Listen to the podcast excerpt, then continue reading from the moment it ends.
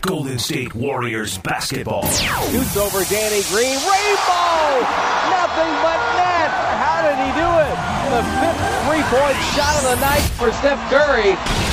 This is Warriors Roundtable with the voice of the Warriors, Tim Roye. Ish Smith quickly to the right sideline, gets the handoff back to Gerald Green, goes baseline on Klay Thompson, goes up, blocked by Klay, knocked away at the buzzer, and the third quarter ends with a defensive stop. Curry, pick and roll, Iguodala, lob for Bogut, two hand slam. Iguodala getting it done all over the place. On defense, at the rim, and with an assist. Good hands by Iguodala, who takes the pass from Curry to the rim, dunks it down, gets fouled by Granger. The Warriors have the lead, and Iguodala a chance for a three-point play. Just some of the moments from the last three games. The Warriors with a win over Phoenix and then the win over Dallas. Two convincing home victories and then losing a tough one on the road last night to the LA Clippers, who have now won nine in a row. The Warriors have won five of six. Hi, everybody. I'm Tim Roye, inviting you once again to take a seat around the Warriors Weekly Roundtable. The Golden State Warriors currently 41 and 25, 16 games above 500. They're two games ahead of the number seven spot and trailing Portland by a game and a half for the number five spot in the Western Conference playoff watch. And big games tomorrow night. The Cleveland Cavaliers in town. Seven o'clock is the pregame show, and then Sunday up in Portland. A couple of developments about that game Sunday night in Portland. The Trailblazers announcing earlier today that LaMarcus Aldridge, their outstanding power forward, is out with a lower back contusion. Took a terrible fall last night in their loss in San Antonio. Also, Mo Williams is out for two weeks with a hip strain. So the Trailblazers down a couple of ball players. The Golden State Warriors won't have Klay Thompson tomorrow night for the game with Cleveland. Klay is flying to the Bahamas. Uh, the death of his grandfather, DeWitt, at the age of 94 has prompted the Thompson family to fly back for the funeral. It's uncertain as to whether or not Klay will make it back in time for the game in Portland, but our condolences go out to the Thompson family. Now, coming up this hour on the Warriors Weekly Roundtable, a conversation with David Lee, the power forward having another great year for the Golden State Warriors. He's also having a great year off the floor, and we'll talk about that and then look at that in more detail as we examine David Lee's off the court work with St. Jude's. Later on in the show, we'll examine a Bay Area treasure, Bill King, the former voice of the Warriors, as well as the Raiders and the Oakland A's. And Ken Korach, the current voice of the Oakland Athletics, has written a book about Bill King. And what else could it be called than Holy Toledo? We'll find out more about the legendary Warriors announcer later on this hour on the Warriors Weekly Roundtable, as well as taking your questions on Twitter at Warriors Vox. That's Warriors VOX. I'm Tim Roye. It's another great edition of the Warriors Weekly Roundtable, and it's coming your way right now. Before we get to David Lee, though, a quick reminder that you can renew your season tickets tonight and be automatically entered for a chance to compete in the on-court shootout during select Warriors home games. It's a chance to win up to $1 million. That's right, $1 million dollars. Call triple eight GSW Hoop and press one to renew your season tickets by this Monday, March 17th, and save. There is no purchase necessary to enter or to win.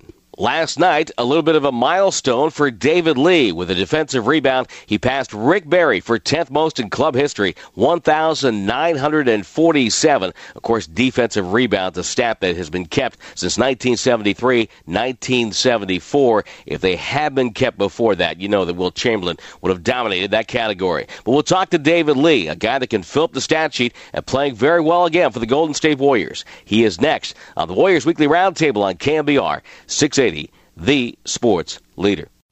Golden State Warriors basketball. Lee wrestles away the rebound, leads a three on two, finds Bogut running the floor, and he throws it down with two hands. We now continue with more of Warriors Roundtable.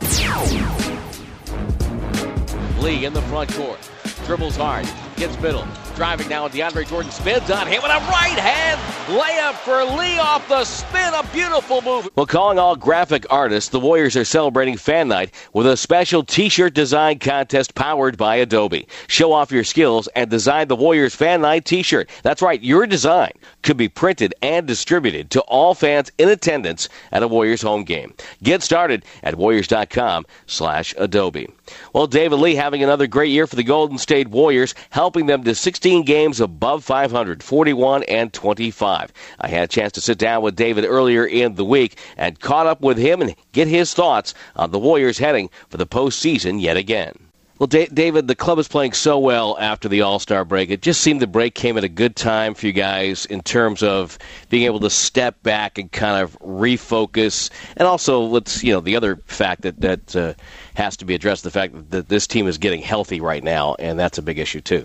Yeah, absolutely. Like you said, the break I think really came at the right time, and and uh, you know, when we're healthy, we're pretty tough to beat. And uh, we have depth right now at every position, playing well. And I think that's helped us uh, overall, uh, you know, win some games after the break. And I think we've been a lot better defensively, and and uh, that's been huge for us.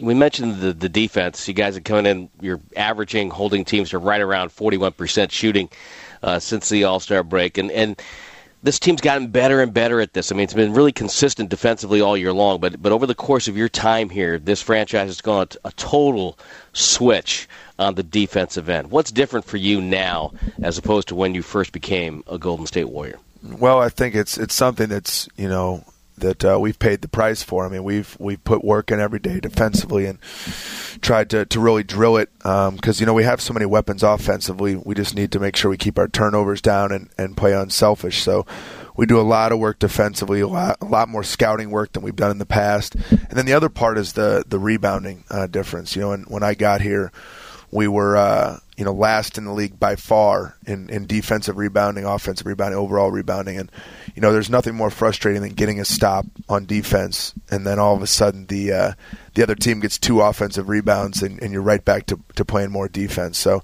um, I think our team has has done a, a much better job of defending.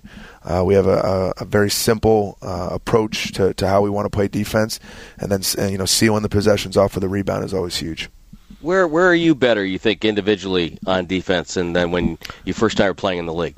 Well, I you know a lot of it's just gaining experience, and I've I've done that as the the years have gone on, and you know I think that that a lot is made of individual defense, but I think the biggest thing you know in the NBA now is is team defense, and uh, you know because because of the talent of, of a lot of these guys offensively, um, you know you're not going to stop guys one on one as often as you think. You know it takes you know, having good help defense, um, uh, helping one another out, uh, being there for one another, and, and, and being good in the pick and roll because so many teams run high volume pick and rolls. So, you know, we're we're a lot better in all those categories. I'd like to think that uh, that I've, I've worked a lot on my individual defense and gotten a lot better uh, specifically this year, and it's something I continue to uh, to want to improve you know, you talk about the, the team defense. So now you're in a situation where you're maybe in a rotation and you're in fourth game in five nights, whatever it might be. How do you keep your focus so you know, okay, this is a guy I can't leave? Like the other night, you're playing Channing Frye. You know, you, you can't leave him on the perimeter because he's a he's a deadly shooter right. out there.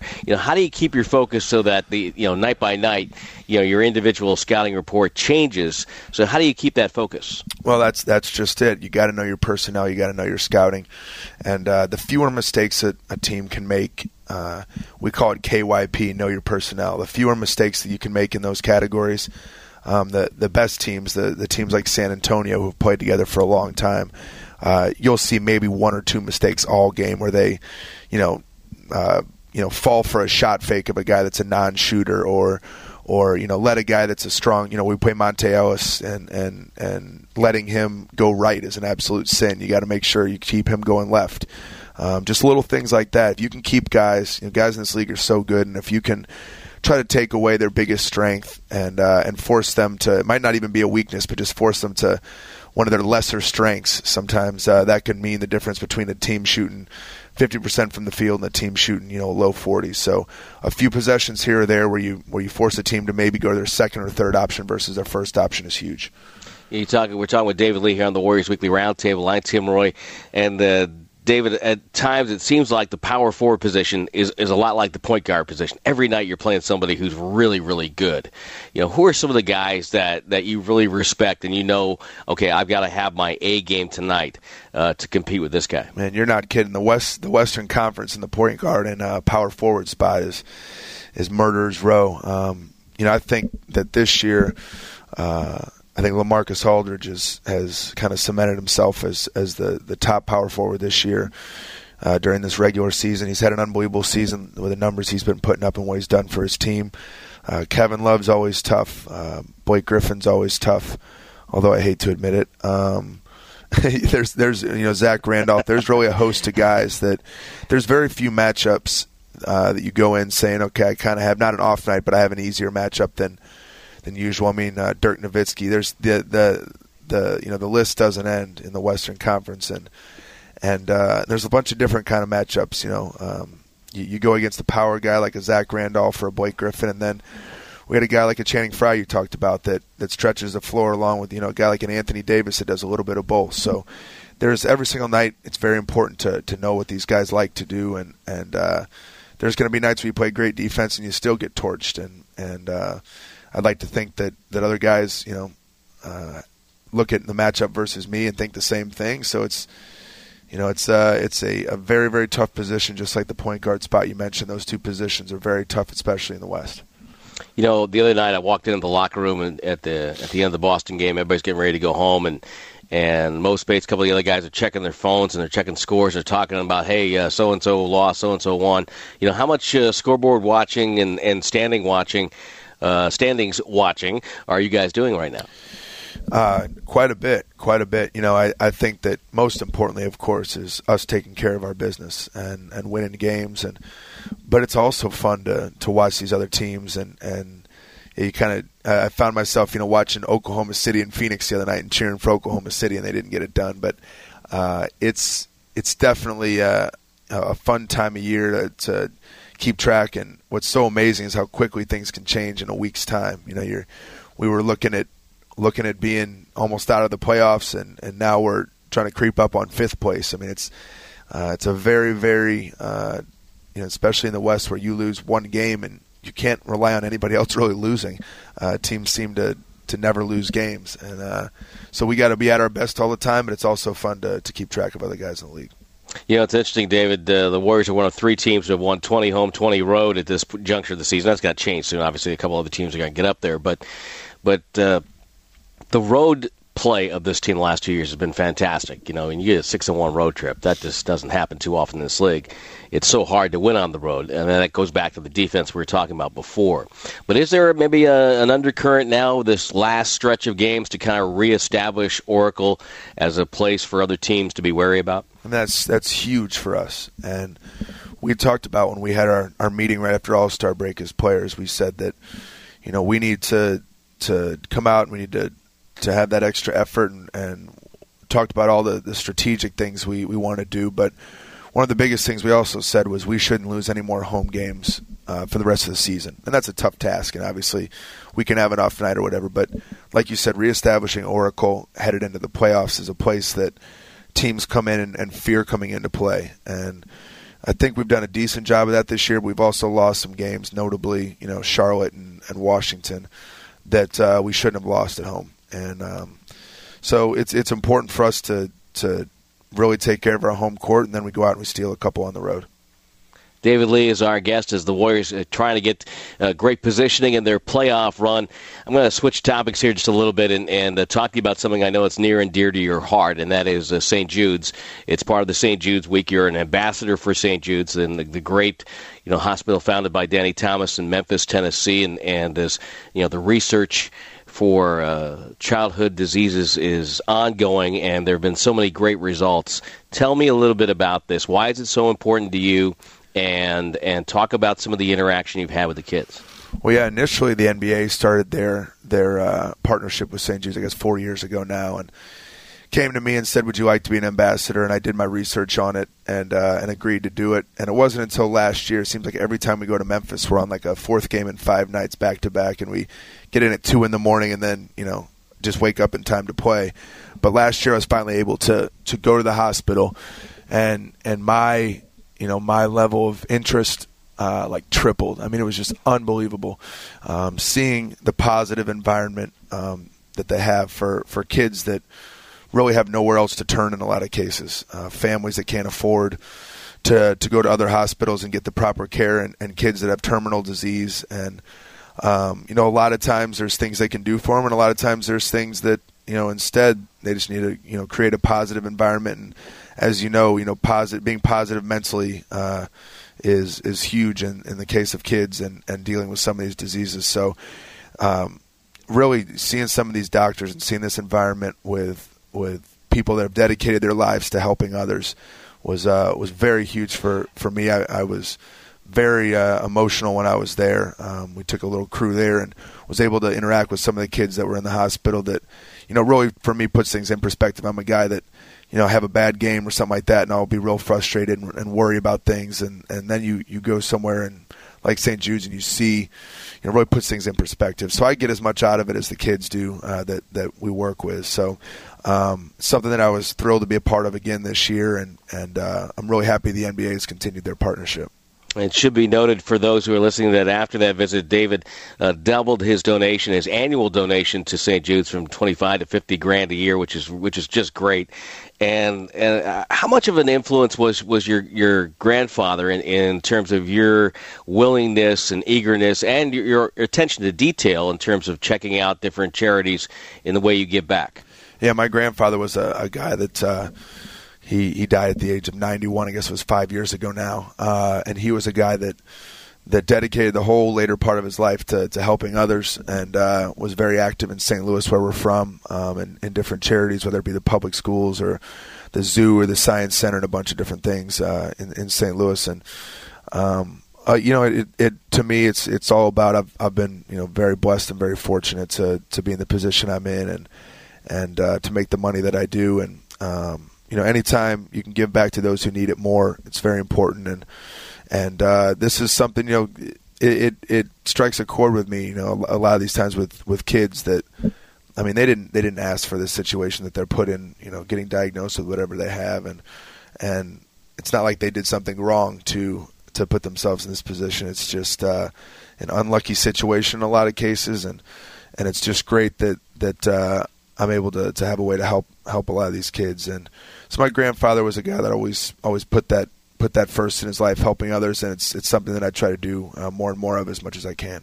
Well, that's a job well done, David. As we wrap this up, with just a couple of questions getting back to the Warriors and, and this team is it, it to me it looks like from from up top from our view up top that it just would be a real fun team to play on. Not only you guys get along so well, but but also it's a it's a very unselfish team. You guys move the ball so much, and and there, there has to be times when you guys get you know you get a touch pass uh, to to Andrew Bogut or Draymond Green gets you a touch pass for a layup. That it's got to be a lot of fun to play that way.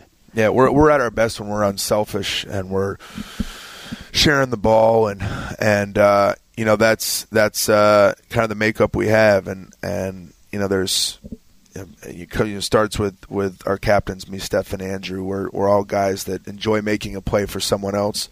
And a guy like Andre Iguodala is very unselfish. Um, you know, we have a lot of guys that, that have a high basketball IQ and uh, and you know list one of their, their best skills is passing the basketball. And I think it's it's a beautiful way to play when done right. And there's uh, when we're at our best, like I said, is when we're everyone on the floor is a threat, and we're uh, we're making plays for one another, and I think we do that quite often.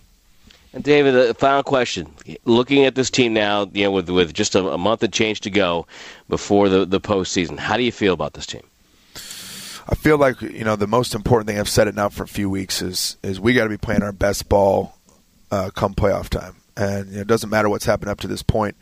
Uh, we're playing great ball right now. The the most important thing is to be playing our best uh, you know, headed into the playoffs and and peaking at the right time. And I, I feel like we're we're moving towards that point, and uh, we just got to stay consistent with that approach. And um, you know, the first round of the playoffs, if it were to start right now, we'd we'd uh, you know probably looking at it would be would be playing either the Clippers, the Rockets, or the Trailblazers.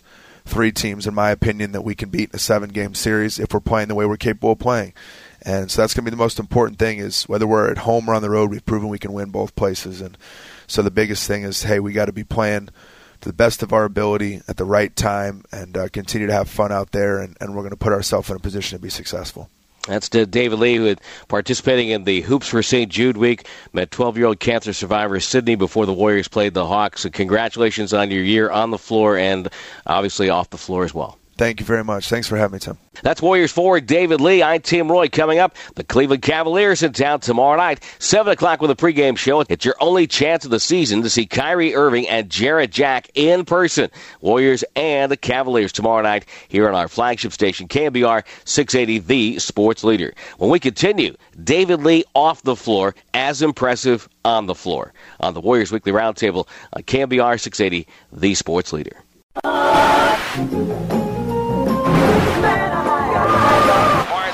Goes up and oh! jammed it over Duncan. Elevation sensation for Harrison Barnes. Golden State Warriors basketball. We now continue with more of Warriors Roundtable.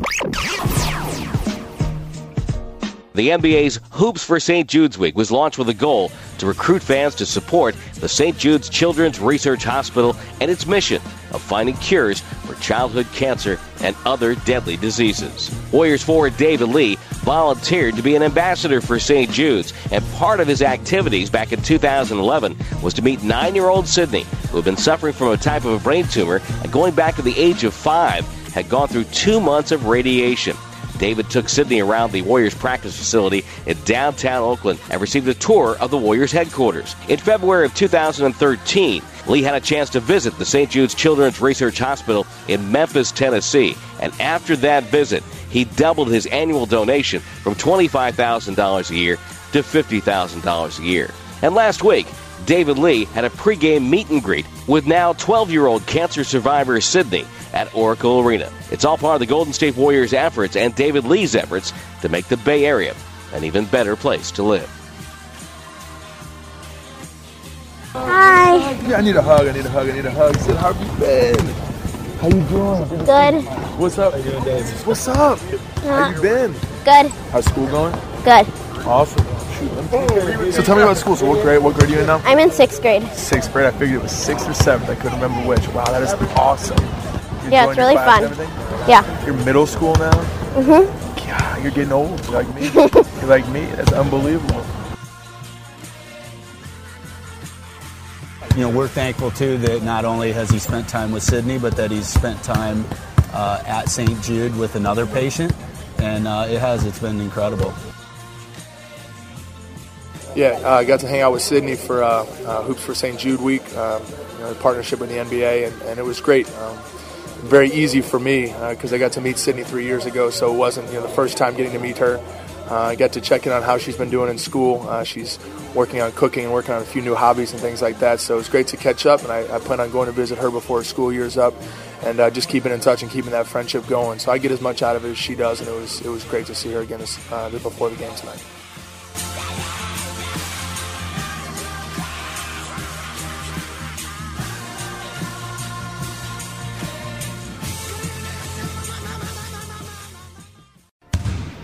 Golden State Warriors basketball. Splash another one. Steph Curry from distance, his seventh three-pointer of the game. We now continue with more of Warriors Roundtable. Warriors Bucks.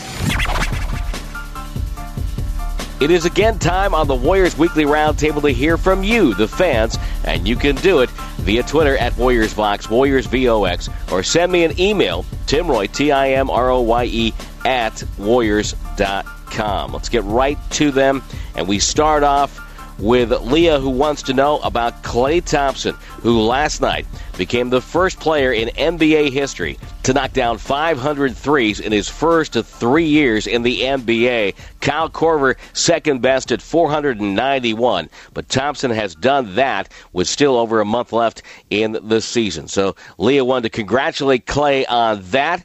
And of course, Mark Jackson has always been a big Klay Thompson fan a guy you fall in love with his ability to shoot the basketball, but has true shooting guard size, strength. He's an elite defender, night in and night out. We ask him to defend the best perimeter player.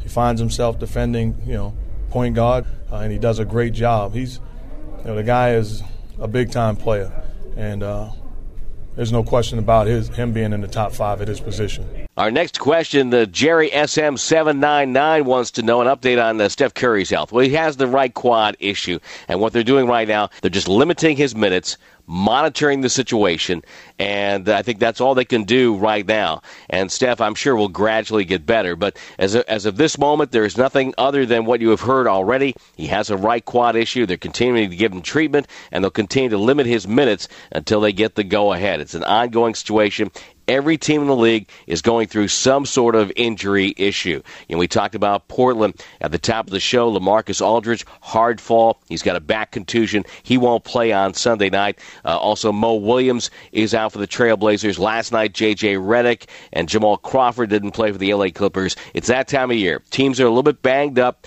The wear and tear of the season is mixing into the rotations, and so I think right now it's it's uh, good that Steph Curry has the support of the Warriors training staff and head coach Mark Jackson, and they'll continue to see how much better Steph can get in the next couple of weeks. Moving on, Zachary Beno wants to know why does uh, Mark Jackson not mix his starters in with the reserves? Well, I think there's a couple things going on there, and, and one is the fact that the, the starting unit as a group plays so well together. It is one of the best starting units, if not the best, in the NBA. And so I think it's very hard, you know, not to run that group out there and let them play as long as they possibly can together just simply because they play so well together. They have 3 of the top 5 plus minus guys in the league, and Andre Iguodala, Steph Curry, and David Lee. That tells you that those guys, when they're playing together, along with Andrew Bogut and Klay Thompson, they are really uh, playing well and putting the Warriors in great positions to win. So I think that's the that's the issue right now with Golden State. It's really not an issue; it's actually a plus. So a lot of times that group has a longer run than a normal starting five, and as a result, uh, Mark Jackson's able to bring in the bench then, and you end up with a bench unit. Now, in recent games, the bench has played very well. You know, last night, notwithstanding against the Clippers, but uh, before that, now, that group had scored 40 or more in six of the last nine games. So that group is coming through. So kind of throw out last night. Last night is kind of the, the blip of the sample, so to speak, and look at the track work of that group. And they're playing very well together. We appreciate the time that you take to send your questions in. Glad to get to as many as we can. And for those we don't answer on the air, I try to answer them on Twitter or via email. I'm Tim Roye. As always, uh, send me your questions and comments at Warriors Vox, Warriors V O X, and email at Tim Roye, T I M R O Y E, at Warriors.com. Hey, don't miss the next bobblehead giveaway. It's the Andre Iguodala bobblehead night, and it's this Tuesday, March 18th. The Warriors welcome the Orlando Magic. The first to 10,000 fans in attendance will receive a limited edition bobblehead courtesy of Kaiser Permanente. Buy your tickets early and save at Warriors.com slash bobblehead.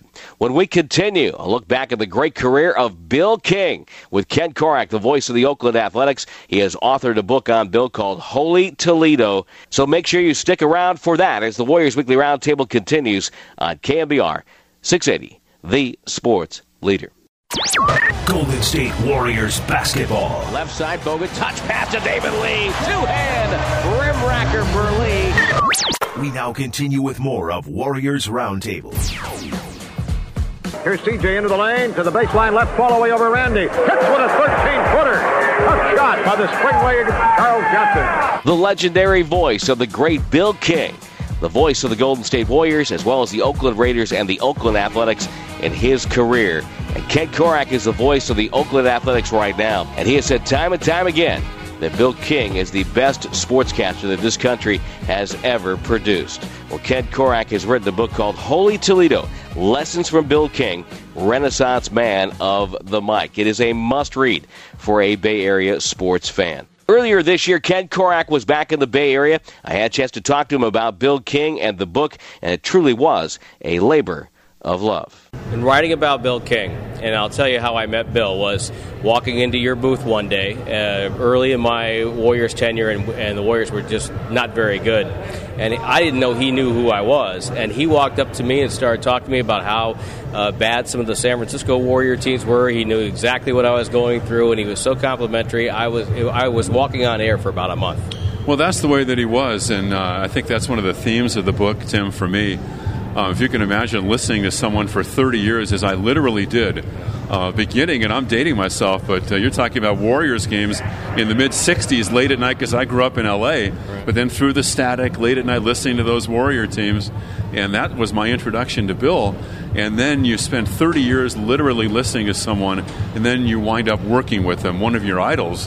What a thrill for me, and the same experience as you had, Tim, because he was so gracious. There was no ego as far as he was the iconic figure here in the Bay Area and he was truly a Renaissance man. That tag gets thrown around, but uh, I'd never met anyone who had such diverse interests as Bill.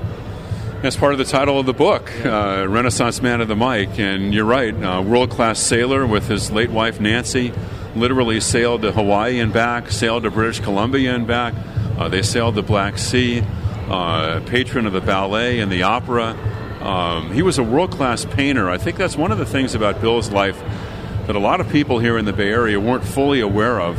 Um, the back cover of the book is a photo of one of Bill's paintings.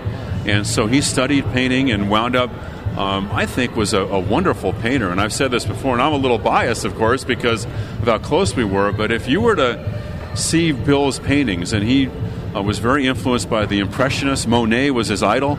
And if you were to see some of his uh, paintings hanging in an art gallery or in an art museum, I think you would say they belonged. He was that good. And he was also, I know, a big benefactor and, and supporter of the Smuin Ballet. He was on the board of directors of the Smuin Ballet, and as we're recording this here at the arena, of course, Bill's memorial service was held here in October of 2005, and the, the uh, memorial was actually kicked off. Uh, there was a, a, group from the ballet, from the Smuin Ballet, actually performed in front of uh, Bill's family and friends uh, who were here for that memorial. Yeah, it was a wonderful memorial at the time. But we'll go back to the to uh, Bill coming to the Bay Area because obviously uh, Warrior fans know uh, of Bill King and they know uh, full well of his abilities. How did he end up here? Well, what happened really, the part of the story was that Bill served in the uh, armed forces in Guam. And that was his introduction to being on the air. He was um, literally in Guam on Armed Forces Radio, and that's how Bill got his start broadcasting but he shipped out to Guam from San Francisco. Uh, hold on, I just can't imagine him in an army uniform. No, I know it didn't last very long. no, but you know he, um, but he loved it over there because that actually tied into his love of the South Seas. Bill had this amazing love affair with the ocean and with the South Seas that he actually passed along to people like Hank Greenwald, who spent a lot of his life. Uh, uh, visiting uh, the various islands down in the South Seas. But to make a long story short, Bill fell in love with the Bay Area when he shipped out to Guam in 1948. And he told himself, I'm going to come back here someday to work.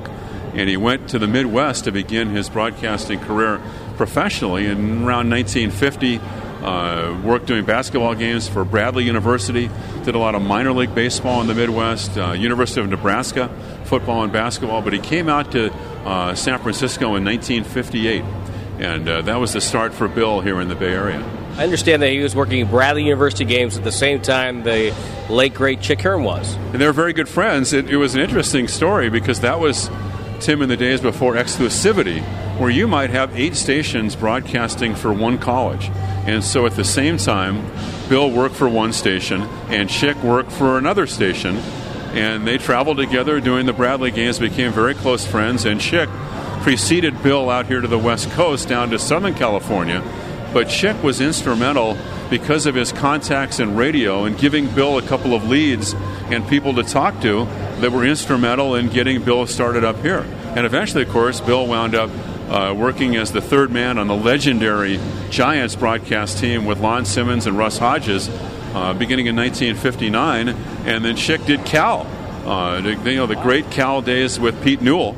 And then when the Warriors moved here in 1962, uh, because Franklin Mieuli had been involved um, producing the Giants broadcasts on radio. And then Franklin, of course, began um, as the uh, majority owner, or at least running the uh, Warriors when they uh, moved out here from Philly in 1962. And Franklin hired Bill as the voice of the Warriors in 1962. Of course, many of the Warrior greats were played in that era, and one of the guys whose number is retired in Oracle is, is Tom Meschery. I imagine that knowing Meschery's background, uh, that he and Bill could talk about two things other than basketball, probably poetry and Russian. Well, you mentioned Renaissance man, and Tom certainly defines that as well. You know Tom very well, Tim. And um, they used to hang out together, uh, Bill and his wife Nancy, and Tom, and George Lee, and Gary Phillips, and a lot of the guys from the early Warriors days. Even Wilt Chamberlain sometimes would show up at Bill's house up in Sausalito. Uh, and Meschery had a profound influence on Bill, all things Russian, like you said, Tim. And Bill became um, an expert on Russian history. Uh, helped uh, Bill learn how to speak Russian and the Russian culture and the heritage. And so that was a bond that the two of them that had. And they spent a lot of time together away from basketball, talking about things other than basketball. And that was one of the themes of the book. Someone like a Rick Barry, who was just a kid, of course, when he joined the Warriors out of the University of Miami. And he said that Bill King helped make him a well rounded person. Talk about it, the, the Warriors, because fans remember his tenure with the Warriors very fondly. And of course, he called uh, all the games of the 74 75 championship team. Right, and of course, Franklin was one of the great. Bill worked for many wonderful people, including Franklin, and that 1975 championship team because of the closeness of that team. And even though Tim baseball, Bill always said that baseball was his first love, the 1975 Warriors, the NBA championship team, they were Bill's favorite team. There he's got it. The ball game is over. The ball game is over. And Al Attles, Golden State Warriors, are champions of the world. They are the unbelievable champions of the world. The Cinderellas of the sports world. And uh, Al Attles was a wonderful quote. Uh, spent a, a, wonderful afternoon talking to Al on the phone. Uh, Rick Barry was a great source, of course, for that team. And what a remarkable upset. Maybe the greatest upset in the history of the NBA Finals for the Warriors to knock off the then Bullets and sweep that series in four games. It is remarkable. I don't think people realize they only won 48 games in the regular season. That's right, and, and people were saying this was the greatest mismatch yeah. in the history of the NBA final. Uh, and the Warriors, it was a quirky deal then uh, because the Warriors couldn't play here at the arena. Uh, they had booked another event for the arena, so the Bullets had their choice of a format and they played the first game at the, the, the dingy old Cap Center where you've worked. But then they came back to the Bay Area and played the next two games at the Cow Palace, where the Warriors used to play in their infancy. And then they played the fourth game back in at the Cap Center, and that's when the Warriors, um, with Al Attles watching the rest of the game on television in the locker room, because he went out to break up that infamous fight when Mike Riordan yeah. was going after Barry and that was one of the great, oh, great Bill King just going off on the officials, and that call is transcribed in the book. Well, it's interesting too that, that at one point, you know, Bill was voice of the Raiders. Quick lineup now, and he looks and throws, intercepted by the Oakland Raiders. Willie Brown at the 30, 40, 50. He's going all the way. Old man Willie, touchdown Raiders.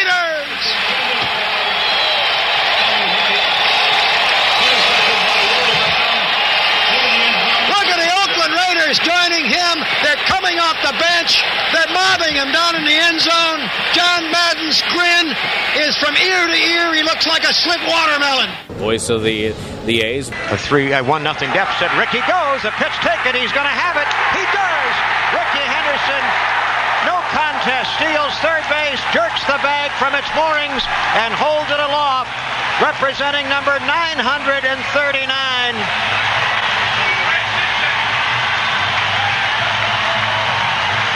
Rickey pounds it with his left fist, hands it to equipment manager Frank Ciensczyk, who gives him a big hug. Voice of the Warriors. We're not going to see that ever again. At the same time. Yeah. Right? Can you imagine doing yeah. that? I mean, the, the, radio voice of three major league teams at the same time. Uh, and that began in 81 when Bill began his legendary partnership on radio with the A's with, with Lon Simmons. And it continued when the Raiders moved down to L.A. and Bill went with the Raiders down to L.A. What do you think Bill's best qualities as a broadcaster were? Well, I think number one would be his description.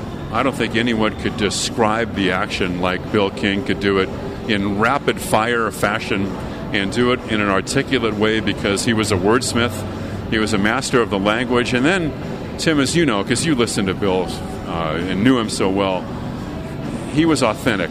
When you heard Bill King, he wore his emotions on his sleeve uh, there's a chapter in the book on Mother's Day. The longtime Warrior fans know what I'm talking about. And the great, uh, great official Ed Rush. Ed Rush in Seattle, 1968.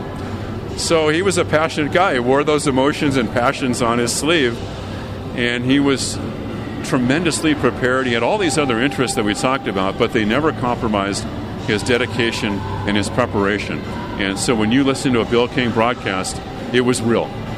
Ken, as we move on, uh, you know, I I have to remark about Ed Rush, though. He told me that he sent Bill a Mother's Day card every year for the rest of oh, his life. So- No, I know that's and that story's in the book. But I asked, I felt like I kind of had to get both sides of the story Yeah. because if I was going to tell the Mother's Day story through Bill and also through Hank Greenwald, who was there that night in Seattle doing television for the Warriors, I at least had to give Ed Rush equal time. And he was very gracious, and it was amazing what he said. He said, "You know what? I wasn't very good that night. I had a lousy night. And he never held a grudge against Bill King for the, shall we say, X rated barrage. You'll have to read the book to find out. Uh, one, one thing I learned working with Bill in the, in the short time I did some A's television with you, you were working the radio, uh, I had no idea about his culinary habits. How would you best describe them? The full spectrum. I used to give him a bad time about his eating habits because Bill. Bill would wear a tuxedo and go to the finest restaurant, you know, white tablecloth and a maitre d', you know, you know, all that, and yet he would have Cheetos and a Diet Coke for breakfast. And I said, Bill, how can you do that to your system? He said, Well, I eat a very balanced diet. I eat everything. and so there's a ch- who would do this, right? There's a chapter in the book on Bill's eating habits. Well, I remember one day I walked in and he put popcorn into a, a little cup and then squirted mustard and some other things, some pepper, and just started stirring it all up. And that always happened in my innings, too. you can imagine the effect of that in the booth. Um, yeah, right. No, it was uh, popcorn, nacho cheese sauce, pickles, peppers, onions, and tomatoes. And that always happened around the third inning at the Oakland Coliseum. What was his impact, do you think, on the Bay Area and upon you know people like you and I? profound impact, and that that's really been the most heartwarming thing about writing this book. Tim has been the response from people. Um, when Bill passed away in 2005, it left such a huge void, and maybe in a small way, the book has helped to rekindle some of those memories. I've heard from so many people, and people I don't even know, who've taken the time and have been so gracious to maybe send an email or a letter, and, and he touched so many people. This was a man who impacted lives, and he was a member of the family, and in the romantic sense of what we do as broadcasters. And I think uh, people who never knew Bill really felt like he was a member of their family. It's interesting because I always tell people that I'm just so thrilled to be linked to Bill by default, just by being a Warriors announcer because he was so good. And I think, as far as great sportscasters go, he's probably one of the underappreciated nationwide just simply because of where he worked and how he worked. Well, you've carried on the tradition beautifully, Tim. And there are people in our business who will say categorically and are quoted in the book as saying that Bill King is the greatest radio broadcaster in the history of our country. I think he's the greatest sportscaster this country's ever produced. It- when you just combine the fact that he was so brilliant in all three sports and add all the other things we talked about the passion that he brought, the preparation, and the fact that he was so articulate. Uh, when he was a young broadcaster starting out in the 1950s, he was self-taught himself really the language. He would try to take two or three words out of the dictionary and write them on his scorebook and try to incorporate those words into his vocab into the play-by-play of that broadcast. And so that's one reason he became such a wordsmith. You've carried on the tradition as well, my friend. I want you to know that. And, and, and as we start to wrap this up, I have to ask you do you still miss him? Every day, yeah. You know, I miss him as a friend. I mean, obviously miss him as a broadcast partner, but so many times on the team bus because he was he was great company, and you know because at night going out to dinner with Bill, and it was like a history lesson on Bay Area sports, and so many people in the traveling party couldn't wait to go out and dine with Bill because then the stories would start flowing and. You know, we shared a lot off the air and, and shared a lot, and like any friend, any great friend, uh, I'll miss him. Uh, you know, I'll, I'll always miss him, no doubt. We were on the bus in Kansas City after an A's Royals, Royals game, and I, I, I just mentioned about about looking over at Arrowhead Stadium. I said, "Gee, I wonder if the Chiefs Raiders rivalry will ever come back the way it used to be." And that got him going. It was about about a half hour of, of stories from, you know, Fred Arbanas to Ben Sta- Ben Davidson, and it was, it was awesome. and his memory was perfect. Oh, yeah. I mean, he could tell you exactly what happened in all these games. Then you would watch the highlights on NFL films or the old Warriors highlights, you know, from the championship year or the A's games from the 80s. He did not miss a beat. And so many of those great calls are transcribed in the book. Um, even calls that went against the team that he was working for. Like, I think there are five pages in there on the uh, Kirk Gibson home run off Eckersley because I, I, thought that was such a great call that nobody ever heard. You always hear Vin Scully's call, which was great on TV. You always hear Jack Buck's call on national radio. I don't think too many people actually remember Bill's call of that, and so I thought that was important as well. Ken, I know this was a labor of love, but uh, it, it, just has to be one to, to pick up to appreciate. And I encourage everybody who's a Warrior, Raider, or A's fan to, to grab it. And uh, congratulations on it. Well done. Well, thank you, Tim. I really appreciate it. Thanks for having me. That is Ken Korach. The book is Holy Toledo Lessons from Bill King, Renaissance Man of the Mic. You can buy that book at Amazon.com or wherever fine books are sold. Uh, it's truly worth your time and effort to get it and to find out more about the man that you loved to listen to. Our thanks to Ken Korach, and we wish him uh, best of luck as he gets ready for his new season for the Oakland A's. Well, Warrior fans, renew your season tickets tonight and be automatically entered for a chance to compete in the on-court shootout during select Warriors home games. It's a chance to win up to $1 million. Call 1 GSW Hoop and press 1 to renew your season tickets by this Monday, March 17th, and save. There is no purchase necessary to enter or to win. A look at the upcoming schedule, including tomorrow night's match with the Cleveland Cavaliers, as we wrap up the Warriors Weekly Roundtable on KNBR 680, the sports leader. Golden State Warriors basketball. Draymond goes to work with three, with two. Runner, right hand flip on the rim and down. Draymond Green. We now continue with more of Warriors Roundtable. It's time for the upcoming broadcast and brought to you by Cache Creek Casino Resort tomorrow night. It's an authentic Fan Friday brought to you by Comcast Sportsnet Bay Area. The Cleveland Cavaliers in town and the outstanding point guard precision of Kyrie Irving. Cavaliers had them spread out. Here's a screen by Tristan Thompson. Crossover Irving. Out to Clark. Back to Irving. Irving against Singler for a three ball. Banks it in. Kyrie Irving nails a three. Warriors and Cavaliers, 7 o'clock, the pregame show. Tom Tolbert alongside for Friday night's game with Cleveland. Then it's on to Portland Sunday night. The Warriors and the Trailblazers meeting for the second time this season. No LaMarcus Aldridge for the Trailblazers, but Damian Lillard is still a handful. Now Batum to Lillard. 38 seconds left. Cavs choosing not to foul. 10 seconds on the clock. Lillard dribbling right. Three pointer out front. And again!